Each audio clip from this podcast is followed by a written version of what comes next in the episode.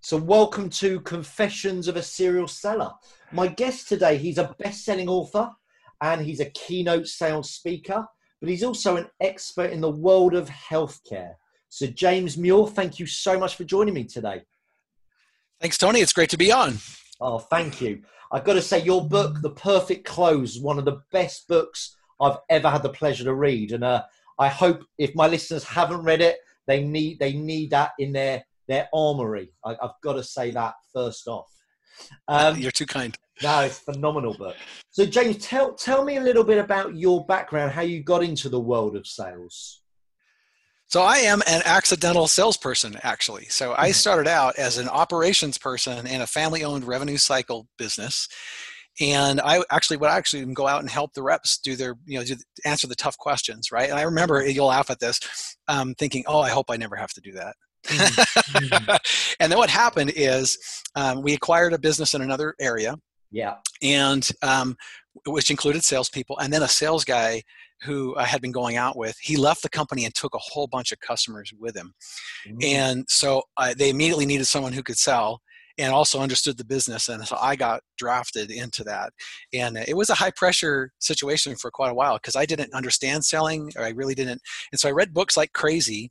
Yeah. And, um, and one of the things that I could never do, I've read almost every book you can think of on closing. Yes. And I was never congruent with any of the t- techniques that were being taught in these mm. books, because they're almost all manipulative, actually. Mm. And uh, and so that's actually where the origin, I actually discovered how to do The Perfect Close by accident with yeah. a client. I was essentially in a desperate situation where I said, well, look, does it make sense for me to analyze all your stuff for you and then figure out where you where the improvements can be gained, and then I'll come back to you. Yeah. And they agreed to that. And I had all these deals that were like, um, my pipeline was really bloated. I, I had great conversations with people, but they were never closing, right? Yeah. So it was just like um, tons of deals, in the, but never getting over the finish line. Mm. And um, anyway, so when they said yes to that, and I came back and showed them, and everything worked out great, we got the account. I thought, what what made that work? Why did this one work and the rest mm. of them didn't work? And it was that just that little phrase, you know, doesn't make sense for me too. And um, and then after I started using that, it really made a huge difference for the. It actually saved our company. I mean, we were really struggling. And um, so anyway, that's the, that's the how I ended up getting into sales. Yeah. And then from there, I've I've mostly been in the healthcare um, I T space, mm. you know, for the last thirty years or so, where we're we're selling big ticket uh, information systems to hospitals and clinics yeah. um, around the world. So um, anyway, that's a, that's my, my drafted into sales uh, story in a nutshell. Fantastic. And you said there that, you know, when you were reading a lot of these books, a lot of the closing techniques weren't congruent with you. And I, and I think I find a lot of salespeople really struggle with that final part, the close. What, why do, what do you believe that's down to?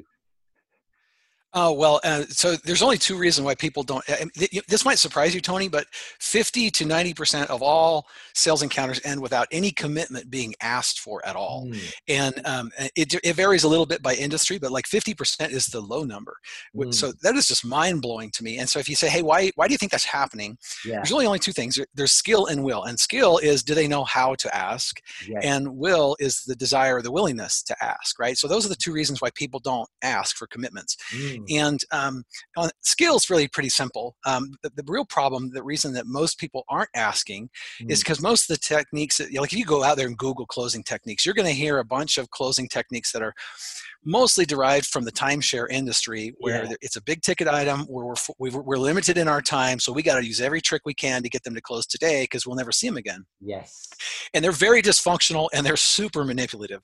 And so people, when they learn those, they're like, wow, I am not comfortable saying that. And so rather than ask for uh, a, a, a commitment in a way that damages the relationship, people mm. basically don't do anything at all.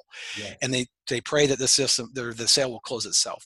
So mm. that's the, uh, and so um, on the will side, um, if you give people a way to ask for a commitment that is non-confrontational, that's no mm. pressure, um, then they'll do it, right? And that alone, forget forget the high probability of, of the way The Perfect Close, mm. uh, it's very successful, right? Yeah. But um, if even if you just got the rest of your people to actually ask for commitments each time they met with somebody, that alone would make a massive difference for most people's co- uh, companies. Mm. And the key to that is just uh, teaching them to ask in a way that's congruent with their own personal values. Yes. Yes. I think that's really key. I think you have to be comfortable. Um, I mean, my, my first sort of memory of closing was I watched that great movie. I don't know if you've seen Glengarry Glen Ross. Of course, of course, right? right? It's a classic. A classic. I mean, my first book, James, I wrote was called Coffee's for Closers because I just, uh-huh. love, I love that. And I'll send you a copy, but I love the movie. Um, I've got it. I've got your book already. Oh, you got it already. Perfect. Yeah. But but I always think, you know, they say A B C, but I actually think it should be A B O. Always be opening. And for me, you know, I, I want to get your opinion on this. Is I, I say a lot of salespeople, you don't close the deal, you open a relationship. And, and that's the start of everything to me. I mean, what's your thoughts on that? No, one hundred percent. And that the ironic thing is that always be closing is so memorable, mm. but it is so wrong. Yeah. And uh, data has been done, the research has been done, and the truth is is that it is a myth that always been closing. In fact, uh, Neil Rackham back in the eighties, yeah. uh, late eighties, did uh, a bunch of uh, you know, research around this, yeah. and that is in fact one of the things. And what they found is that past the first attempt mm. to close, there's a negative correlation between closing attempts and closing success. Mm. So always be closing only works. He did find there is a scenario where it does work. Yeah. And that is if you sell a low ticket item, yeah. where um, you're you're confronting the person and where they actually measured the threshold. And the threshold at where always be closing stops working is about one hundred nine dollars, right? So if you sell things that are really inexpensive and they're one hundred, you might want to whip out the double reverse close or whatever, you know, your yeah. favorite high pressure close is. But everybody I work with sells things that are way, way more expensive than that. And yeah. so that means taking that any any advice like always be closing is going to be counterproductive uh, to your sales success. Totally. And you, and you made a good point. You said it's down to the only reason people don't ask is will and skill. So skill can be taught, but will, you know, can't, in my opinion. So what's the best advice for my listeners of how they can develop that willingness to ask? Well, between those two, will is definitely the bigger problem. Right? Yeah. Uh, like I said, fifty to ninety percent of all sales interactions are ending without any commitment being asked for. Mm. And the reason is they just don't know a way to ask that's that, that is congruent with their own personal values. My personal experience is that they just, it's not that they are afraid to ask, it's that they're worried about damaging the relationship with yeah. the customer, and they don't want to do that. So, um, and here's the thing is, When there's there's a number of things, I'm greatly simplifying here. Uh, there's a great number of things that cause people to hesitate to ask, but one of the biggest ones is that if you just teach them mm. that um, and get them to really embrace that selling is serving, yes. you've, you've really gotten to the root cause of most of them. Yes. And, and a lot of people mistakenly think that sales is about persuasion or manipulation, but it's not. And, and mm. following that path actually will lead to a dead end. Um, mm. Helping a customer move towards their goal is mm. actually an act of service. And it really shouldn't be difficult or stressful at all. It should be easy, easy in the same way that, you know, any one of us would help someone in a wheelchair cross a street or get yeah. onto an airplane, right? When we help someone achieve their goal um, with our product or service, we're serving them. And there should be no hesitation in that. In fact, it should be motivating in its own right. Absolutely. I love that. Selling is serving. And it's, and it's, it's so true. It's a mindset shift that our job is to solve problems and help as opposed to sell to someone, right? And I think yes, absolutely. Really important. And, and I think one of the things that causes it to be dysfunctional is, is if I had to throw it in a word, it's just quota. And mm-hmm. so people are so worried about thinking about themselves and how they're going to make their quota in that, that they walk into a, a, a opportunity with yeah. commission breath.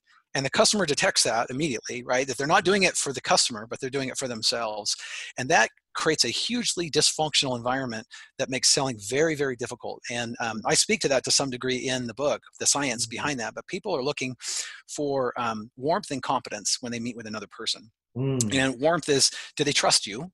Yes. And competence is, are you actually capable of creating kind of a result for me?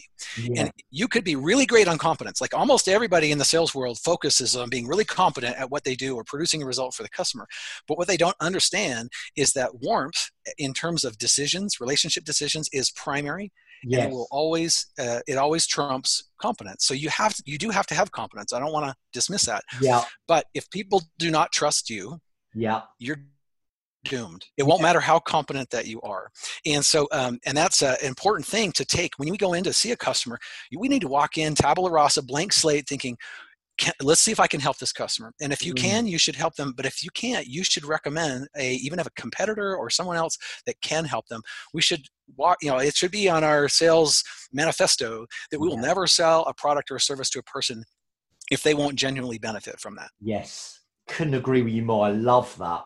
I mean, I know, James, you've been super successful in the healthcare business. What do you believe, and I don't want to embarrass you here, but what do you believe your success has come down to in terms of if you broke down the characteristics of a top performer, what do they look like in your opinion? Well, I, I will say that my journey was not overnight. So I've learned a lot of different things that have um, improved over the years in terms of helping um, me be successful and the different yeah. things that I've done. And I, I've, I've sold some very, very large um, accounts, right? Mm. So millions and millions of dollars. Um, mm. But what I would say is if you had to boil it down to the, like the, the top, maybe three or four things that really matter, the first would be um, is market, which is, is understanding that um, you have to only sell to your ideal time clients, yeah. Yeah. right? That is the single most, I mean, people will ask me, right? I've got a book on closing, right? And people ask yeah. me, hey, what's the single most you know, effective thing you can do to improve sales? And you might think, because I wrote a book on closing, that it's closing, but it isn't. Yeah. Yeah. The, the, the, the single most effective thing you can do is only sell to ideal clients. And the reason for that yeah. is because everything else is downstream from there. It won't matter if yeah. you're given the greatest demos or the greatest negotiation, you have the best offer. If we put garbage in the top of your funnel, yeah. it's not, it won't, it'll fall out. Yeah. So that you need to spend time investing and understanding who your ideal client is, and then only, only sell to them. And yeah. if you get a bad opportunity that's weak, it's tough medicine, but you should really put them on the back burner. I'm not saying ignore them completely, but put them on the back burner and go out and use that time to go find an ideal client rather than continuing to work with a lower grade Um, quality uh, type of a, a prospect, and that's that's tough because people tend to like to the middle part of the sales process a lot more than the prospecting part. Yeah. So that and that's one of the biggest things. Probably, you know, the the second thing would be around messaging, and that is that the way you say things and how you say things matters a huge amount. Yeah. And uh, I mean. Uh, The, we, we have very little time to get our message across today. It's worse than ever before, right? Yeah. Our, our attention spans are like seven or eight seconds now. So yeah. when you finally do get an opportunity, you got to really nail it. And one of the mistakes that most folks are making and that I was making and that finally I, I um, corrected mm. is that um, people have a hard time justifying the value of their product. They don't take the time to mm. actually uh, quantify the value that they're bringing for clients. And that's just yeah. a huge mistake because um, your value prop is mission critical information that helps you succeed in selling. Yeah. And the reason for that is that answers the question, why should you, why should you meet with me? Right. Yeah. And if you can't bring any value, there's no reason for them to meet with you and your prospecting efforts are going to, are going to fail. So you really need to spend some time, um, you know, monetizing the, um, you know, the value that you bring uh, yes. to clients so that you can use that in your messaging with them. And if you don't do that, you're going to struggle. Yes. Yeah, they're, they're two great bits of advice. So my, my first question on that, how, for my listeners, how can they identify who their ideal client is? So there's kind of a quick um, process to do that. And it's a little different if they're startups versus if they're established. But if they're yeah. established business, it's pretty easy. What you can do is you go look at your client base, and you, yeah. you and then you're going to look at who your ideal clients are, yeah. and you're going to look at some demographics. Th- those yeah. are things that you can count, like how many employees, how much money are they making, what industry they're in, things like that. Mm. And then and, you, and then you're going to look at psychographics, and these are things like what's their attitude towards change. Yes. Right? Um, are they trying to improve? Right? Th- these are things that are harder to measure. The first things, the demographics, you can figure those out with your own client base mm. and then create a profile. This is the demographic ideal profile. Mm. And then we won't know. And then you'll, you'll have your psychographic profile, but you're going to, you won't know that on your prospects until you meet with them. So yeah. what you're going to use is once you've identified what a ideal client looks like from a demographic perspective, then we're going to go out to one of the many databases that are out there. Even LinkedIn is pretty okay at that. Yeah.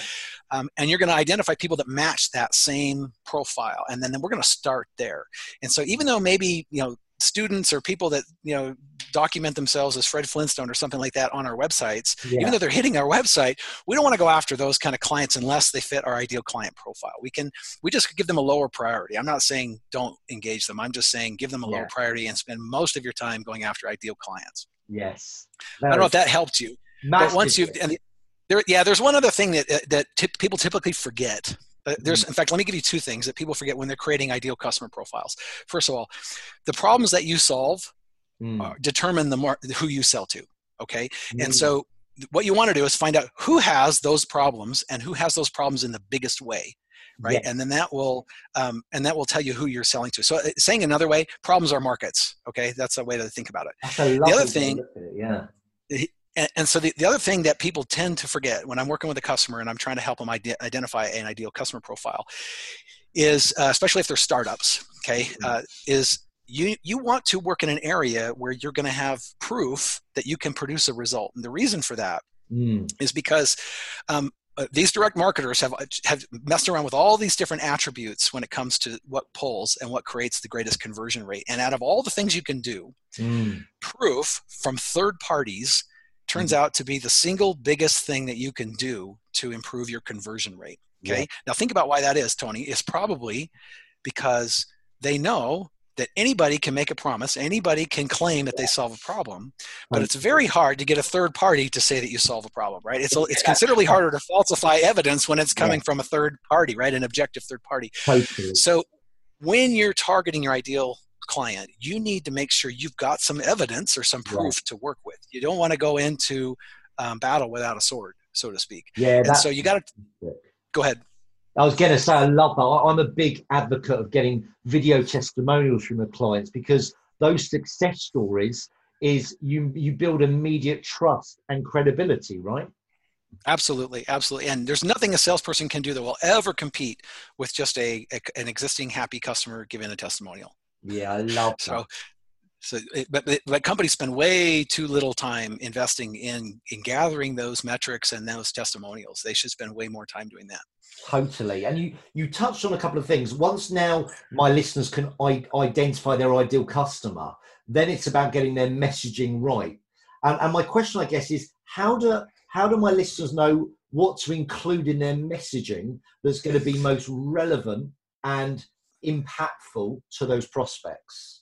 Wow, that is a big subject. So let, let me just um, give you as an overview. It doesn't really matter whether you're inbound or outbound sales. Mm. You're depending on messaging, right, in order to uh, engage your target audience. Mm. And probably the number one thing is creating a value prop, right? Mm-hmm. So that you can work that value prop into your messaging. And I, I have done consulting for many, many companies, many, you'd recognize the companies. And yeah. um, I would say in probably eighty percent of cases, when we get to figuring out why they really brought me in, yeah, maybe they started out with something like discovery or closing or something like that. We end up finding out that the real problem is that they, their messaging is awful and that they're not really giving their team a very good message to work with. So the, the very root of all of that is your value prop. And it's very easy to um, to create a value prop. You, it's metric plus direction plus magnitude. Those three things. A metric is the measurable component of whatever it is that you improve, right? It answers yeah. the question, how do you know whether you're doing good or not? Yeah. The direction's easy. Is it going up or is it going down? And then magnitude is how much is it going up? How much mm. is it going down, right? Mm. What's the value of the change, right? So a very simple value prop would be something like, you know, we improve close ratios by an average of twenty-two percent. Right. In that, in that example, the close ratio is the metric. Yeah. And that's the bare minimum. There's way, there's target statements, there's impacts, there's lots of other things you can add to the messaging, mm. but you really, customers should have a value prop for each solution um, that they offer. And a sort yeah. of a more generalized one that encompasses everything that they do. Mm. And like I said before, what that does is it answers the question, why should this client see me? And that's the question we got to answer if we're going to get our first meeting with mm. clients, right? It's the valid business reason that they should meet with us. Yeah. So once you've got that, I mean, there's six different elements that are part of um, high impact messaging. There was actually some uh, research that came right out of the U K um, about a year and a half ago mm. that as of today, it's, it shows us what the, um, the highest impact messaging format is. It's, there's no message format that will cause everyone to, to buy. Yeah. But we do know that if you present your information in a certain way, that you have the highest probability of doing it. Mm. And um, there's six elements to that high impact messaging framework. Mm. Um, and uh, it, it would take a little bit to go through it, but to, uh, to be real quick, yeah. um, there's a driver and a trigger event. Yeah. There's a problem or an issue that you're solving. Yeah. There's insight and unconsidered needs. Yeah. There's your value prop, which we already talked about. There's your mechanism of action. And then there's proof.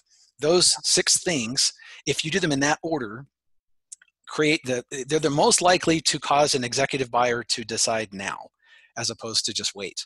Right. And that's, if you, I'm sure you know that the number one, the number one uh, competitor for every organization is no decision. Yes. And it, right. So uh, if we can do this correctly, we can at least beat the no decision, right? Um, and for some industries, it's up to fifty percent yeah. more of their of their losses are actually due to no decision. And what that means is that we've never created a compelling reason to change what they're already doing, right? Yes. And that's where we're failing at. And so, um, in any case, I mean, we can talk through that if you'd like to, but um, it, it, I mean, it's it's fairly sophisticated.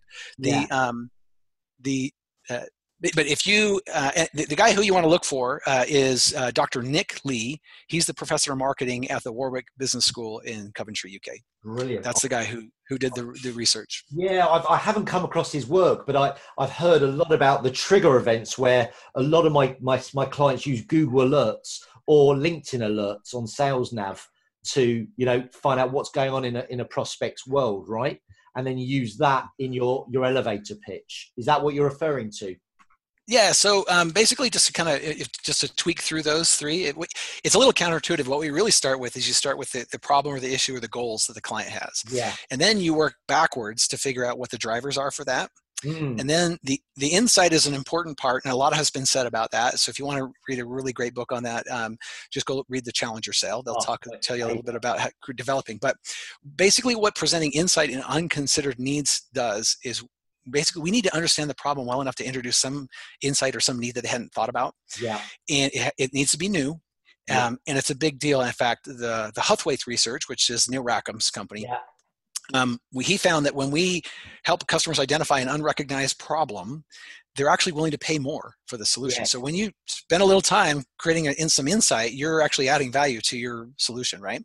Yeah. But basically, um, these unrecognized needs or insights are, you know, either pent- potential bear traps or their potholes that they could fall into. And when, um, and when we share these with customers, um, what happens, it, it kind of sets them off balance just a little bit, right? Mm. They're like, oh, wow. And that creates this gap of uncertainty mm. that they want to fill. Mm. And uh, that, that gap of uncertainty makes them open to solutions. And that's the right time for you to mention your value prop. Mm. And it doesn't matter. Um, and it's important, by the way, your value prop address both their stated needs as well as the new in, the new unconsidered needs that you just mentioned. You don't, yes. right, you don't, you don't, you don't introduce a bunch of unconsidered needs and then don't solve for it, yeah. right? Yeah. So, but um, it doesn't matter how great your value prop is. The natural reaction to all of that is skepticism. Okay, it's going to happen every time. So, you know, after you've mentioned what your value prop is, the client is primed to mm-hmm. receive the next messaging element, which is, um, which is the mechanism of action, mm-hmm. and it, it, that's a term that we use in healthcare for describing how a drug actually creates its results. Right. But uh, the mechanism of action is what's the secret sauce in your solution that actually causes them to get a result. Mm. And so now you've told them, oh, it's because we have this special business rules or we have whatever it is, right? Yeah. And then you got to back all that up with proof. And like I mentioned before, we want to have the best proof is from objective third-party, you know, resources like, you know, referenceable clients or, or maybe some kind of a third party that does uh, awards or something like that. Oh, that's fantastic. No, I love that. I'm going to look Doctor Nick Lee up and look into that. I, I, I know obviously your, your success has been in the healthcare space. Which, which one sale stands out head and shoulders for you above the rest that, that maybe either you're most proud of winning or that taught you the most, would you say, as a sales, sales professional? Sure, sure. There's a large healthcare system in Arizona called Banner Health Systems. Mm. They're actually beyond that, but they're very, very large. Mm. And this will this will blow your mind, right? Mm. So let me let me let me zoom back before I even talk about that one. Mm. So about two years before I engaged those guys, I had worked with this woman uh, in Arizona, in Phoenix, and we were uh, we're not a good solution for her. So I actually suggested to two other competing solutions that were a better match for her than I was. Mm. And then Glenn Edwards from uh, Banner Health contacted me about two years later, and he had heard uh, about us from this woman. She wow. referred him to me. Okay. Yeah. Now um, we went through a bunch of, and I'll, I'll save you all the, the drama of the story, but it basically at, the, at that time, this was the largest system that we had ever sold. Yeah. Uh, it was a five million dollars uh, healthcare I T system. Yeah. And then over the next um, five or six years, they purchased another five million dollars worth of stuff as they grew into yeah. other places. And so The, the overall value of the sale, you know, if you total it all together, is about ten million dollars. But mm. the, and, and there's a lot we could learn from that that I've skipped. But I would just say that whole thing about being congruent with a client and not yeah. being willing to sell them something that they don't need returned the, I don't know what the value of that deal with that uh, other account would have been. Yeah. Right. Maybe, maybe a hundred grand, but that turned yeah. into a ten million dollars opportunity for our company afterwards. And that's, that's because I did the right, the right thing. That's amazing. Have you ever gone back to that lady that who introduced you and referred you? Are you kidding? Of course we did. Of course we did. What a, what a wonderful, but, yeah. but that, I mean, call it karma, call it what you will, or just doing the right thing will pay, but it doesn't always pay, you know, immediately. Right. And that, that that's the whole thing. I mean, it was like two years before doing the right thing ended up turning. And I, I don't want to, you should not do the right thing because you're expecting reciprocity at some point. Just do the right thing because it's the right thing. Hopefully. And then just know, have faith and know that it will eventually come back to you. Oh, that's an amazing story. And I, I think it's so key because, you know, I think when I look at my clients, the best business they win is referred business. And you're only going to get that if you do the right thing and you, your, your product or service does what you say it does, right? And I think on the back of that, yes, you're going to get a lot of repeat custom, but you're going to get recommended to their colleagues that you can also help.